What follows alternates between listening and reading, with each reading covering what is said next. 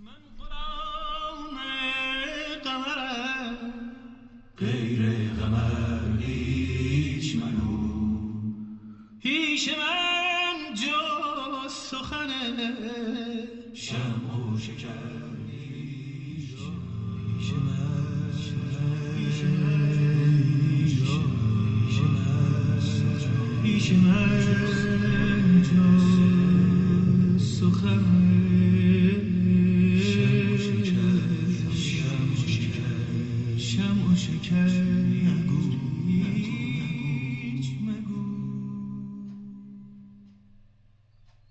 به نام خداوند نور و مهر.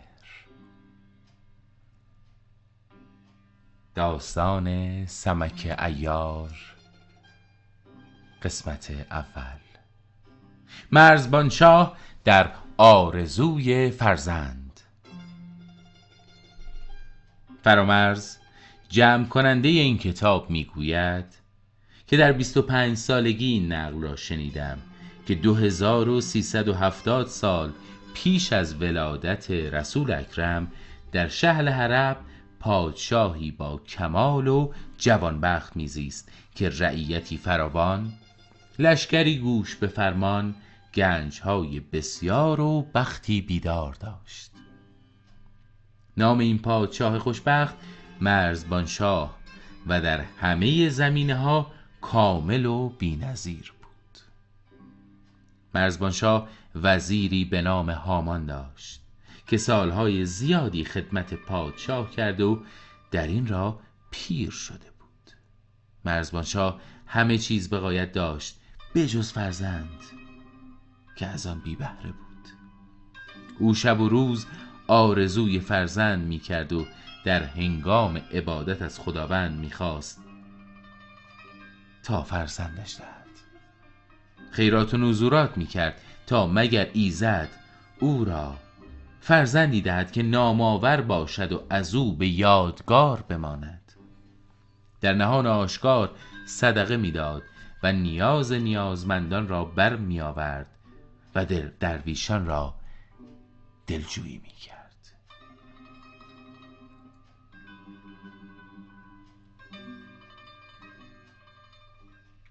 یک روز مرزبان شاه دلتنگ و غمگین بر تخت نشسته بود که هامان وزیر به خدمت درآمد و شاه را اندوهگین دید. گفت ای شاه بزرگوار تمام جهان به کام توست. تاله نیکو و فرمانی جاری و گنجی بیشمار و رعیتی بسیار داری. پس برای چه اینقدر اندوهگینی؟ در تمام گیتی دشمنی نداری که تو را اندیشناک کند. شاه گفت ای وزیر مهربان همه اینها که گفتی درست اما روزگار ما بدون فرزند نیکو نیست. وقتی عجل فرا رسد چون فرزندی ندارم که جانشینم شود بیگانه به جایم خواهد نشست و نام من از روی گیتی محو خواهد شد. وزیر گفت آری چون این است. هر کس که فرزند ندارد با مرگش نامش از میان می رود و دیگر کسی او را به یاد نمی آورد جز آنکه او را فرزندی باشد که نام او را زنده نگاه دارد. اما با تمام اینها فرزند را یزدان می‌دهد. پس چاره جز دعا و زاری به درگاه خداوند نیست. باشد که او فرزندی عنایت کند. مرزبان شاه گفت تمام اینها درست اما باید که در طالعم بنگری. باید در هم بنگری و از حرکات و تأثیرات ستارگان آسمان بگویی که آیا فرزندی خواهم داشت تا بدان دلم آرام گیرد یا نه. هامان وزیر گفت فرمان بردارم. برخاست. از خدمت مرزبان شاه بیرون آمد و به جای خود رفت و در در آن کار نهاد. تمام کوشش خود را به کار برد و استرلاب در دست گرفت و روی در آفتاب نشست. ساعت را معلوم کرد و با علم و دانش خود در هر سیصد و شست درجه آسمان نگریست. سرانجام در طالع سوم مقام فرزند مرزبان شاه را دید و آنچه می‌خواست از حرکت کواکب به دست آورد. با خوشحالی نزد شاه رفت. شاه با دیدن هامان شاد شد. وزیر گفت ای شاه بزرگوار چاکر خدمت بسته در حضور شماست. هرچه از علم ستاره شناسی می دانستم به جا آورد و طالع شاه را دیدم. از اوضاع کواکب در طالع پادشاه فرزندی در کمال آراستگی و کامرانی هویدا بود اما نژادش از جانب مادر از این ولایت نیست بلکه نژادش از سرزمین عراق خواهد بود. همچنین ستارگان گفتند که مادر طفل زنی بیوه است. شاه شادمان شد. گفت ببین تا کدام پادشاه در پس پرده دختری چنین دارد تا او را خواستکاری کرده و در کام گیرم. هامان گفت فرمان بردارم پس از آن کوشید تا اینکه ستارگان به او گفتند که در عراق پادشاهی به نام سمارق زندگی می کند که در پردهش دختری گلنار نام همچون قرص, ماه دارد. گلنار شوهری کرده بود که درگذشته و از او پسری به نام فرخزاد مانده بود. چون این حال بر وزیر معلوم شد به خدمت پادشاه آمد و تمام احوال را باز گفت. مرزبان شاه گفت ای وزیر برای شیربها و خواستگاری دختر گنجی فراهم آور. هماندم فرمان داد تا در گنج خانه گشادند. صد بدره زر که در هر یک هزار دینار و ده گردن بند مروارید. هر کدام هزار دانه و هر دانش یک مسقال وزن داشت. قیمت آن را کسی جز خداوند نمی‌دانست همراهان تاجی مرصع صد تخت لباس های رنگارنگ پنجاه غلام فراهم آوردند.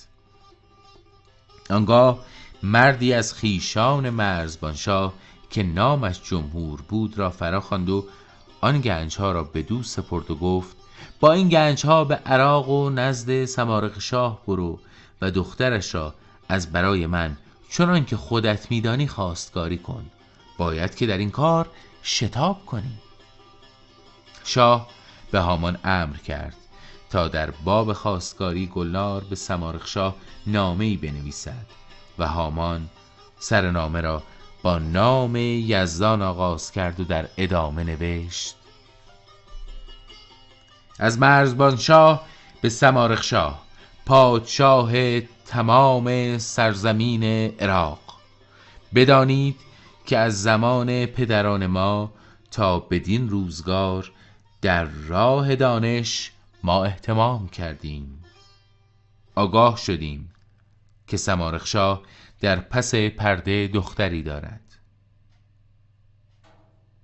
ما را به وسال او رقبت آمد. باشد تا خداوند از او فرزندی عنایت کند.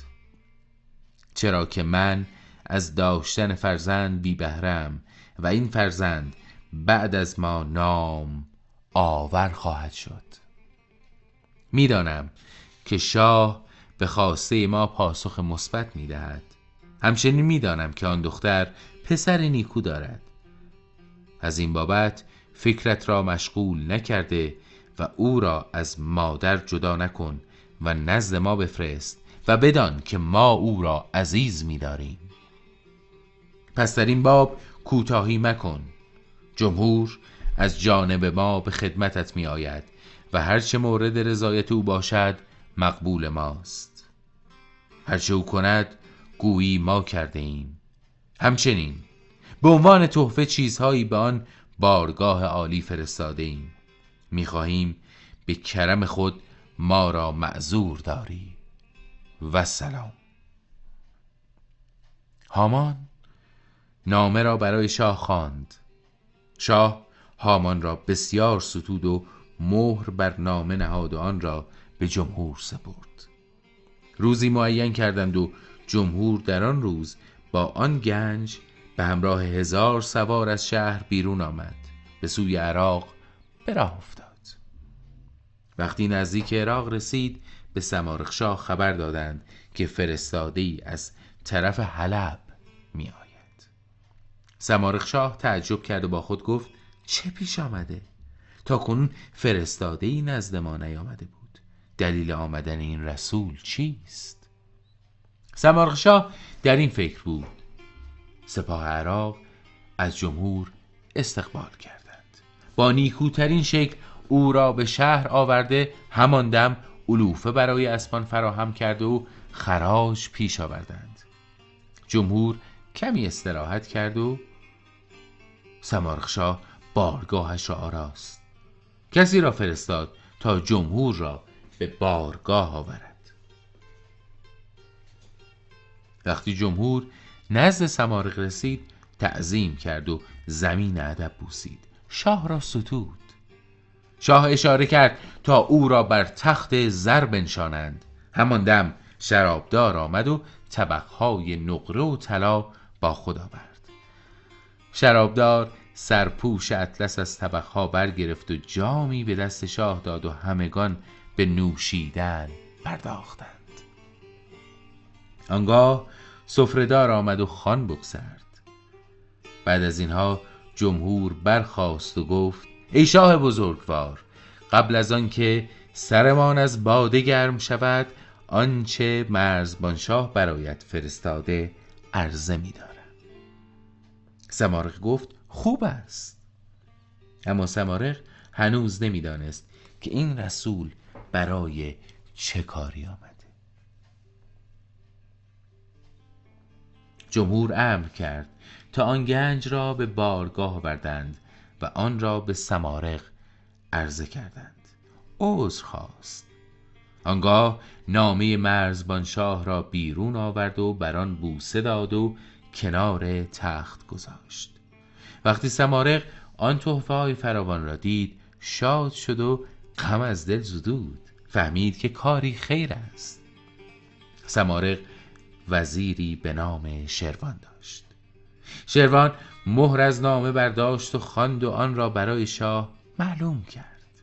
وقتی سمارق از احوال آگاه شد از آمادی مرزبان شاه بسیار شاد شد و همان دم امر کرد تا بزرگان و قاضیان و اهل دانش حاضر شدند و دختر خود را بدان گونه که در آینشان بود به جمهور که وکیل مرزبان شاه بود داد و گفت آیا کسی هست که از داشتن دامادی چون مرزبان شاه خوشنود نشود؟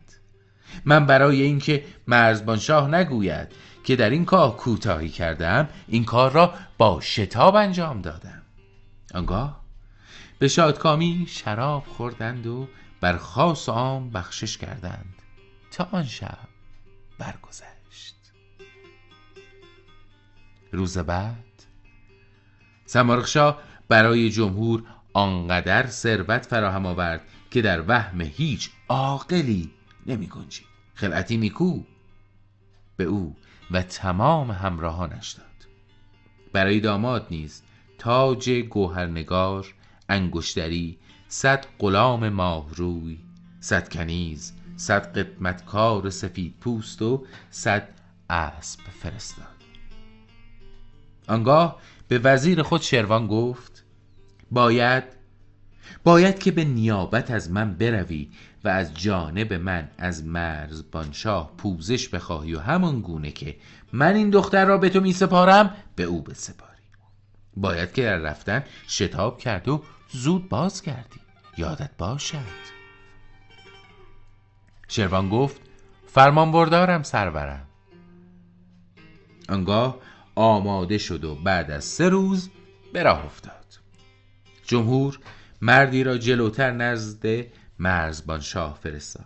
چون خبر به مرزبان شاه رسید که وزیر سمارخشاه به همراه دختر به زودی خواهد رسید امر کرد تا وزیر خود هامان به همراه خاص و عام به استقبال بروند و به منادی امر کرد تا شهر را آزین بستند در هر کجای شهر آوازخوانان به خواندن آوازهای شاد پرداختند شهر از شادی و زیبایی چون بهشت می نمود.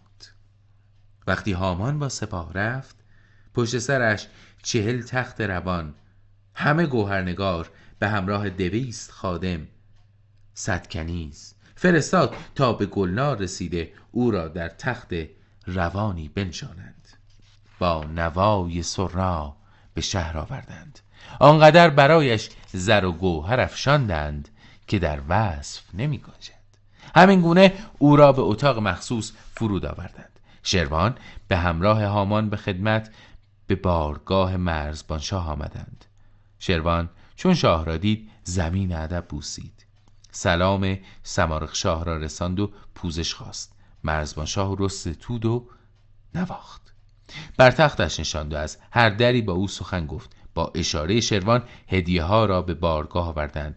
او آنها را به شاه عرضه داشت و گفت ای شاه بزرگوار من به نیابت از جانب سمارخ شاه آمدم تا دخترش را به تو بسپارم. اگرچه او را برای شاه عقد کردیم ولی در حضور شما یک بار دیگر عقد را تازه می کنیم چرا که سمارخشاه مرا برای همین کار فرستاده. مرزبان شاه گفت خوب است خوب است. تا فردا بدین کار بپردازیم بهتر خواهد بود. چرا که دیر وقت است و تو از راه رسیده ای و باید قدری بیاسایی. شروان فرمان برداری کرد و برای استراحت به جایگاه خود رفت تا هامان کسی را به جانبش فرستاد و قاضیان و فاضلان را فراخواند. دوباره عقد گلنار با مرزبان شاه را تازه کنند. آنگاه گلنار را به مرزبان شاه دادند و همه از خاص و عام هدیه ها نثار کردند. یک هفته در شادکامی به سر بردند. گلنار از رنج راه آسوده شد. بعد از آن آرایشگران هنرنمایی کردند. رخسار گلنار را آراستند تا شب عروسی رسید. مرزبانشاه به همراه هامان و شروان به هجله آمدند. گلنار دست را بر صورت گرفت و آرایشگران دست از رخسار او برداشتند.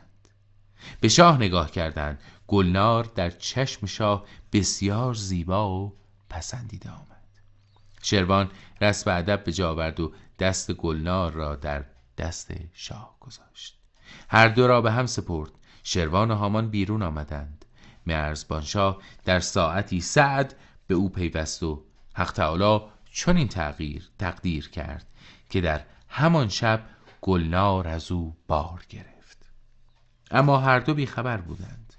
روز بعد مرزبانشاه بر تخت تکیه زد و پهلوانان لشکر در خدمتش حاضر شدند. شاه به همه خلعت داد و به شروان. وزیر سماقه و وزیر سمارق هم خلعتی نیکو گرفت. وقتی شروان خلعت پوشید گفت ای شاه بزرگوار اجازه بده تا بازگردم. چرا که سمارخشاه بیش از این به من اجازه نداده است. گرچه هر دو سرا برایم به یک اندازه قرب دارد و خوشبخت خواهم بود که در خدمت شاهنشاه باشم. اما رفتنم واجب شده چرا که من بندگی سمارخ شاه را می کنم. مرزبان شاه امر کرد تا برای سمارخ شاه خلعتی نیکو فراهم آوردند. آن را به همراه ثروتی بیشمار به شروان سپرد و او را روانه عراق کرد. شاه به اندازه یک فرسنگ شروانسا شروان را بدرقه کرد. شروان چون چنین دید ایستاد و از شاه خواست تا باز گردد مرزبان شاه در حال بازگشت. آنگاه به شروان گفت سلام مرا به پدرم برسان و به او بگو تا فرزندم فرخ روز را به نزدم بفرستد. شروان رفت. مرزبان شاه به شهر بازگشت و روز و شب به عدل و داد مشغول شد. دو بار در هفته بار می‌داد و عمرای حکومتی را فرا می‌خواند. به رتق و فتق امور مملکت می پرداخت تا دو ماه بدین منوال گذشت. کم کم نشانه های بارداری در گلنار پدیدار شد. شاه از شادی در گنجایش نمی گنجید آنگاه شروع به بخشیدن کرد. نه ماه گذشت. ناگهان زمانی که آفتاب طلوع کرد آثار به دنیا آمدن کودک در گلنار پدیدار شد. شاه را آگاه کردند امر کرد تا منجمان و حکیمان حاضر شوند بعد فرمان داد تا در اتاق زنان تشت زرین گذارند. در دست شاهدان چوب های نقره خیزران تا به عنوان نشانه هنگامی که فرزند به دنیا آمد آن شاخه ها را بر تشت زنند تا صدای آن به گوش حکیمان رسیده طالع فرزند شاه را معلوم کنند. این چنین بود زادن و پرورش خورشید شاه.